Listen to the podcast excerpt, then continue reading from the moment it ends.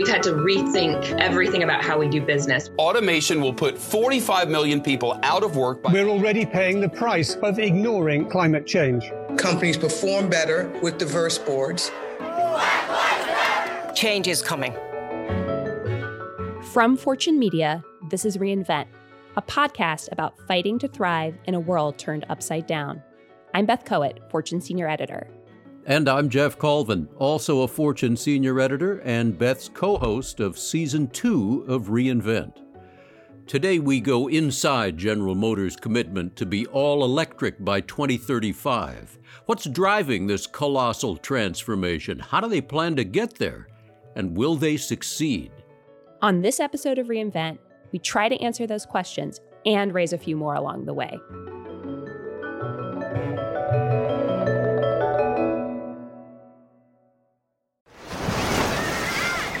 Hear that?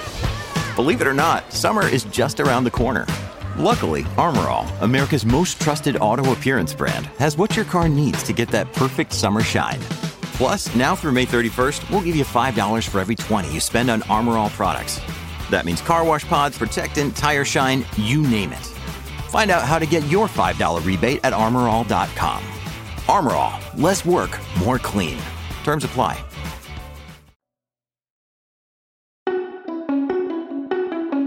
General Motors plans to stop making gas powered cars by 2035. In a dramatic shift, the largest U.S. automaker Thursday set an ambitious public goal to end the sale of gasoline and diesel powered cars, SUVs, and light duty trucks by the year 2035. The EV market is primed to explode, not just for General Motors, but for the entire industry. Jeff, General Motors' quest to become an all electric vehicle manufacturer by 2035 is the perfect way to kick off season two of reInvent. But you probably know this better than anyone. How many years have you been reporting on GM at this point? I'm not entirely sure, Beth, but I think the answer is measured in decades rather than years. So it's, it's been quite a while. So, what were your initial thoughts then when CEO Mary Barra first announced this plan? I was struck by what a large announcement it was, by just how big a transformation she was describing. And I actually wondered whether other people outside the industry fully grasped the magnitude of what she was saying. What's driving them to do this? Well, a lot of factors, as you might imagine. I mean, this is a company, remember, that for many, many years was number one on the Fortune 500. Its decline was slow but steady. And by the financial crisis, 2008 2009, they were in terrible shape and went bankrupt. Uh, when Mary Barra got the job of CEO in early 2014, she was immediately hit with this huge crisis faulty ignition switches that caused people to die. I mean, this was a really serious crisis. And she managed it extremely well. This really identified her as a leader and a really good leader. Other factors here.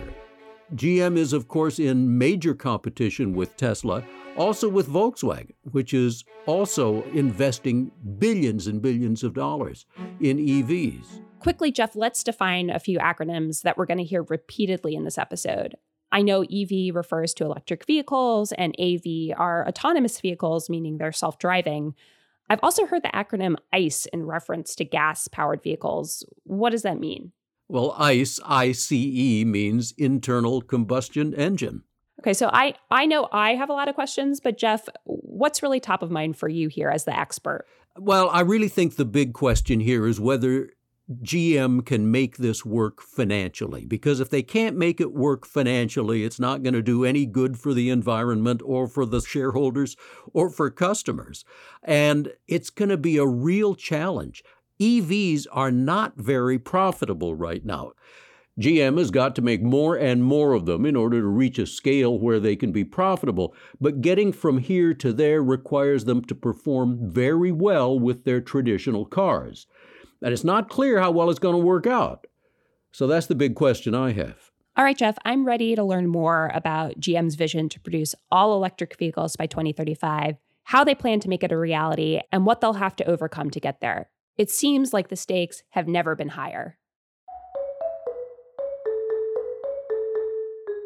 Wildfires devastating the West Coast and other parts of the country. For the first time in recorded history, the National Weather Service issuing a flash flood emergency for all five boroughs of New York City. Record snowfall in parts of Texas has knocked out power for millions. The agency overseeing Texas's power grid has declared its highest emergency level in over a decade.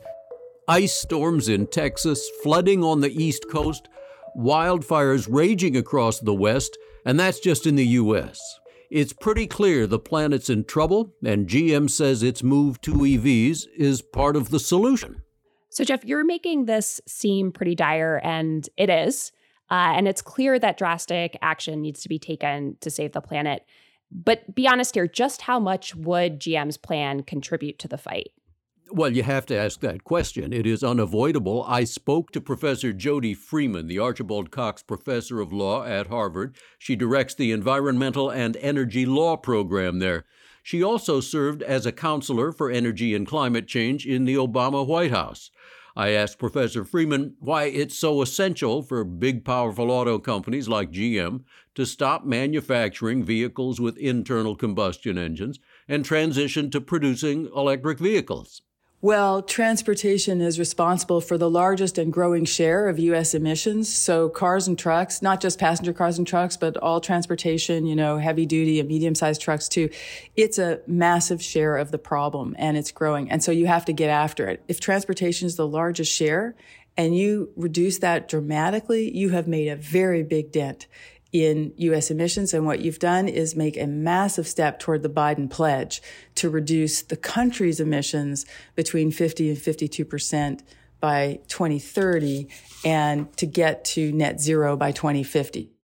I also asked her if this very big dent would be enough to address our climate crisis every little bit of emissions cuttings helps. So you have to approach it that way because if your attitude is, well, if you can't solve the problem all at once, why bother? Then we really are doomed because that's not how you're going to solve climate change. But more than that, I think it would be proof of concept that you can evolve your business model and the technology develops over time to make things cheaper. And you can make products that are cheaper, fuel efficient, and that consumers want to buy. So, Professor Freeman makes a couple points here that just really resonated with me. One is that with the plan, it could really prove to other automakers that this enormous transition to going all EVs is possible, but also profitable, and that they can make EVs that are affordable to just a really large range of American consumers. Yes, GM's plan will certainly be impactful in and of itself, but it also could influence the direction of the whole auto industry. So GM's plan sounds great and all, but is this push to going green fit with the company's history? I'm a little bit skeptical there. Well, Beth, look, it's fair to be skeptical. General Motors is responsible for manufacturing some of the largest and least fuel efficient vehicles on the market. Uh, just take the Hummer. The H1 model weighed over 8,000 pounds and averaged about 14 miles to the gallon. And Mary Barra's responses to the government's fuel emissions regulations have varied over the years. She publicly supported Obama era rules that tightened those standards. Then, when Donald Trump became president, Barra lobbied him to relax them. But then, on President Biden's first day in office, he signed an executive order directing the Environmental Protection Agency to immediately develop tough new regulations on tailpipe emissions. And then in August of this year, Biden set a goal for 50% of U.S. vehicles to be electric by 2030. So when I asked Professor Freeman what she thought motivated the timing of GM's January 2021 zero emissions announcement, she noted that it wasn't quite coincidental. Well, first of all, um, everything has to be understood in the context of politics. The industry looked tone deaf on climate change and tone deaf to the importance of fuel efficiency and greenhouse gas reductions. So I think they got more than they bargained for with Trump and they had to manage that relationship. And the GM announcement was part of a pivot in the context of a new administration. Biden's election may have motivated the timing of GM's announcement, but Mary Barra has been accumulating assets to create next generation EVs for years. John Murphy is a research analyst at Bank of America Securities, a managing director and lead U.S. auto analyst. He has been covering GM for over 20 years. For five plus years, GM has been quietly and humbly restructuring. And I would say that 100% of this strategy really is a result of Mary's vision you know, coming out of a, almost like a, a, phoenix out of the ashes from the bankruptcy to the ignition switch crisis. It's an incredible, credible transformation at one of the largest companies uh, on the planet and one of the hardest to turn around. And she's really doing it. It's very, very impressive.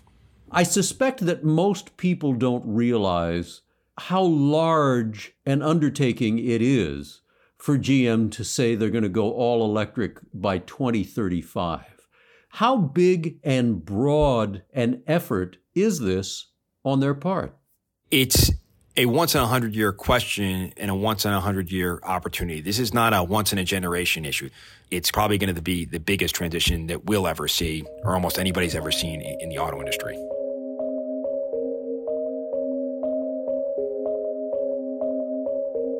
Okay, Jeff, so this is a big claim. yeah, I bet. It is a very, very big claim, and nobody seems to dispute it. Each guest I spoke with emphasized that General Motors transitioning its entire fleet to electric vehicles is a revolution. I had a conversation with Gerald Johnson, GM's Executive Vice President of Global Manufacturing and Sustainability. Gerald's responsible for quality and safety performance for more than 129 GM manufacturing facilities in 16 countries. He's also spent his entire career with GM, 41 years. When I asked him how GM's transition to electric compared to other transformative moments in the history of automobiles, he had this to say. This is an inflection point as significant as horse and buggies to engines. Okay, so again, another huge claim, but what is this inflection point going to require from GM? How are they actually going to do this? Well, those are the really big questions, Beth. Gerald went into detail about how GM is planning to evolve and adapt their manufacturing pipeline. Unlike the transition from literal horsepower to fuel powered engines, GM is not starting from scratch this time. What I like to say is what's going to be a transformation for our industry is only going to be a transition for manufacturing. A current assembly facility can be adapted to accommodate not just EV, but to accommodate EV and ICE simultaneously. 80% of what we do in assembly plant will be the same. We will still put together a body shop. It still takes doors, deck lids, hoods, seats, uh, windshield wipers and windshields, etc. 80% of that's the same. So about 20% of our uh, assembly operation has to be adapted specifically for the EV transition. That 20% of new material required to produce the EV includes the batteries needed to power the cars. So, battery cells, all new. We are raising up an all new battery cell plant in Ohio. We've already started another battery cell plant down in Tennessee, and we've announced that we're going to do a third and fourth battery cell plant locations to be uh, announced later. We are going to dig deeper into batteries and their unique challenges later in the episode, but before we get there, I wanted to learn more about Factory Zero. The site formerly known as the Detroit Hamtramck Assembly Center had long been the crown jewel of GM's manufacturing plants. Now it has been reconfigured to an all EV assembly plant. So we cleared the floor. So all the processing equipment was removed. Now, most of that processing equipment was reused in other facilities around our footprint to a high extent. Even the concrete that we took out of there, we found other purposes and reuses for that. But then after we tore the plant down, we brought all new automation in, specifically designed to enable us to build EV Hummers and the next generation of EV pickups that we are going to do inside of Factory Zero as well. And um, we're excited about uh, seeing EV Hummers coming off the end of the line.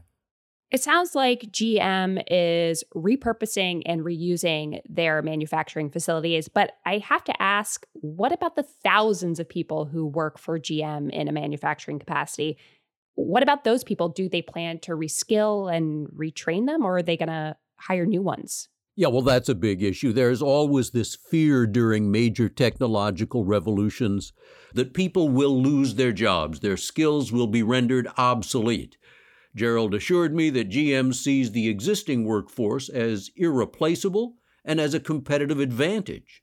We have 90,000 industrial problem solvers working in our facilities today. That's the GM team. Those people have over a million, almost a million and a half years of experience. You know, those industrial problem solvers that we have today, we plan to upskill them and bring them into that EV future with us because they are a part of that competitive advantage. So Factory Zero, for example, the workforce there is currently and has been now for the last 12 months being trained to build specifically a new EV Hummer. They've been trained to handle high voltage, which is a new element of what an EV brings inside of our plants. As we start up a new battery cell operation, that's new hires, that's new people coming in, being skilled to do a new set of work for us in our value chain. If they're actually able to pull this off, it, I have to say it will be impressive, but it also sounds really expensive. Yeah, it is really expensive. GM hasn't been shy about the price of their plan. It seems like they see the enormous investment as proof that they are committed to an EV future. It's worth noting that GM plans to self fund this transition with profits from the sales of their fuel powered vehicles. Uh, here's Gerald again. We've already announced that we're going to put $35 billion into this transition between now and 2025 or mid decade. So it's not cheap for sure, but it's an investment in the future. When you need mealtime inspiration, it's worth shopping Kroger, where you'll find over 30,000 mouth-watering choices that excite your inner foodie. And no matter what tasty choice you make, you'll enjoy our everyday low prices, plus extra ways to save, like digital coupons worth over $600 each week. You can also save up to $1 off per gallon at the pump with fuel points. More savings and more inspiring flavors make shopping Kroger worth it every time. Kroger, fresh for everyone. Fuel restrictions apply. Okay, Jeff, so we've heard how GM is going to make these cars, how they're going to pay for them, and we can also all agree that EV transition is necessary for the environment. But it can't all be so simple. What roadblocks do GM and other experts think they're going to run into, and do they have a plan to confront them?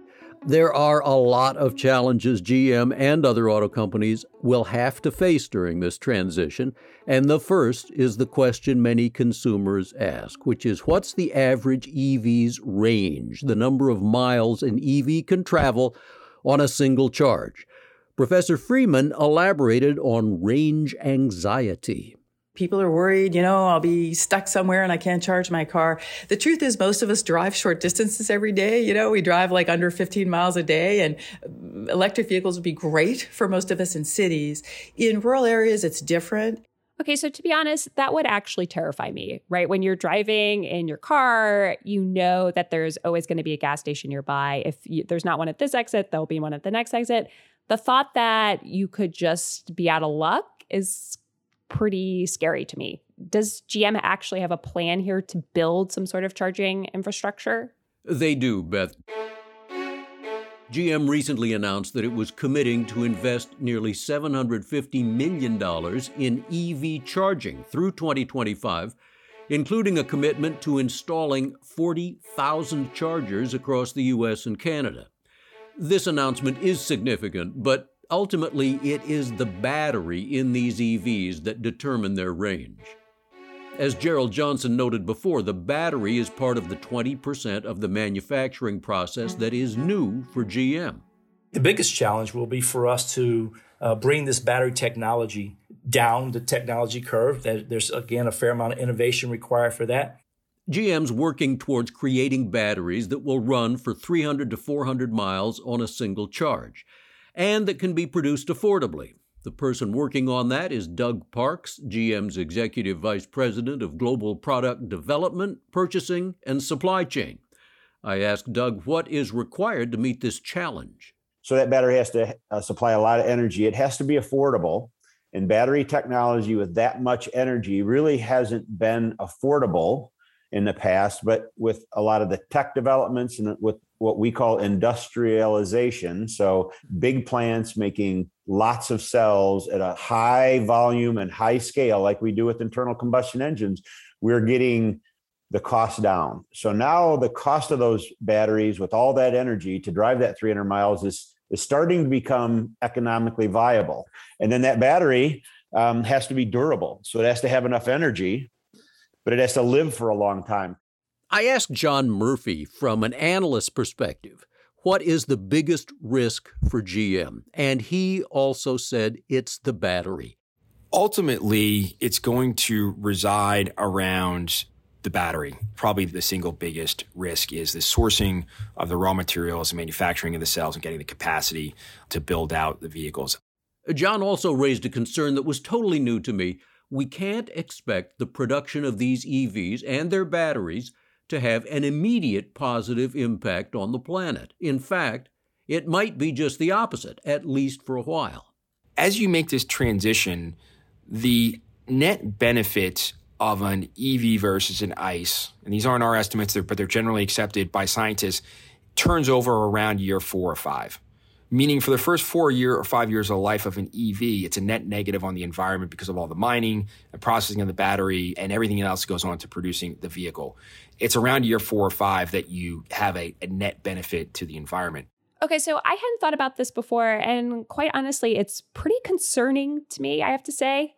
And also raises this other question I have, which is do we have any idea if the energy used to power these batteries is going to be much cleaner than fossil fuels? That's a great point, Beth. According to Professor Freeman, it depends on the type of energy these batteries use to be recharged and on the grids they depend on to supply that energy.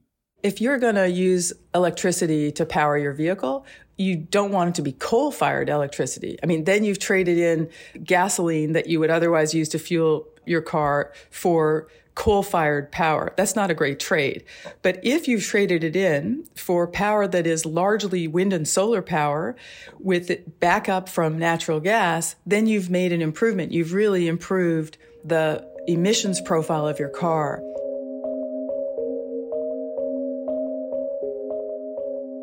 So, Jeff, we've been talking to the experts, but what about the everyday person? I'm wondering if GM is going to be able to convince consumers to actually buy these things. I live in New York City, so cars aren't really a big part of my day to day life, but I know Americans love cars, obsessed with cars. Remember when driving was fun? Thousands of images of pickup trucks driving through muddy puddles during Super Bowl ads are plowing through my mind right now. Yeah, well, Beth, that turns out to be a very important topic. Uh, some automakers are exploring the idea of adding artificial car sounds to their EVs. But GM's also betting on the attraction of peace and quiet. I asked Gerald Johnson if he expected Factory Zero to sound different than it did when it was turning out gasoline powered cars. The plant sounds very much the same. The Hummer sounds completely different because it sounds like that. Silence is beautiful. Silence is golden. And Gerald wasn't the only guest to emphasize the experience of driving an EV. Professor Freeman, a self described car lover, had this to say I mean, if you love cars, you will love the best versions of these vehicles. It's super sexy. It's a lot like driving your phone in a way, right? It's the instrumentation is so different. So I just think it's a matter of time and experience and people talking about it not as um, punitive. You're not losing anything.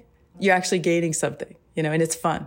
I have to say, I agree with Professor Freeman in that it would behoove all of us, automakers, the government, environmental activists, the media, to stop messaging that driving an EV is akin to eating your broccoli. It's something you must stomach for a greater good.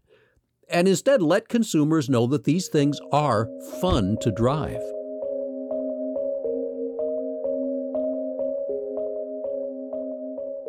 Jeff, what really strikes me here is just the enormity of all this. I, I feel like we all do need to move in this direction. I'm extremely concerned about the future of the planet, and this feels like an obvious way for us to really make a difference. When the day comes that you might want to buy a car? You think you might want to buy one of these? So I do have a car. My husband has a car, but it is not an electric car. But we've both talked about this. Our next car will definitely be an electric vehicle. I think it has to be. I feel similarly. I, would be happy to buy one when my current car needs to be replaced. Because this idea about the impact they have on the negative side, uh, impact on the environment, is important.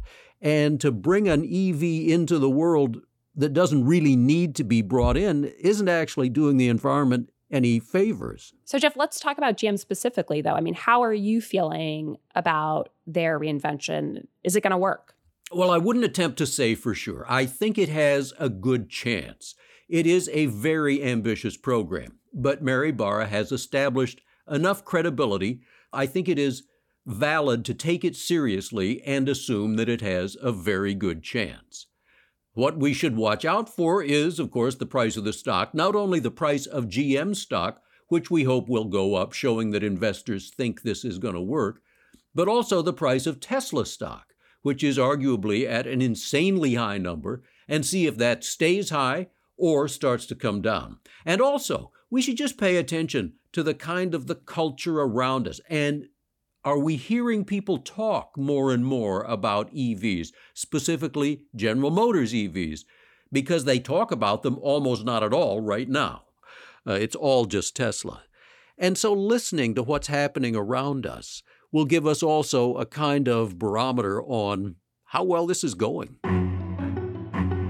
So once we start talking about GM EVs as much as we talk about Tesla, then we know that the reinvention is complete. Absolutely. If that day ever comes, it is definitely a sign of victory for GM. This episode was produced by Alexis Haught and edited by Nicole Vergala. Music is by Brian Campbell of Signal Sounds NYC. Executive producers are Mason Cohn and Megan Arnold. Reinvent is a production of Fortune Media.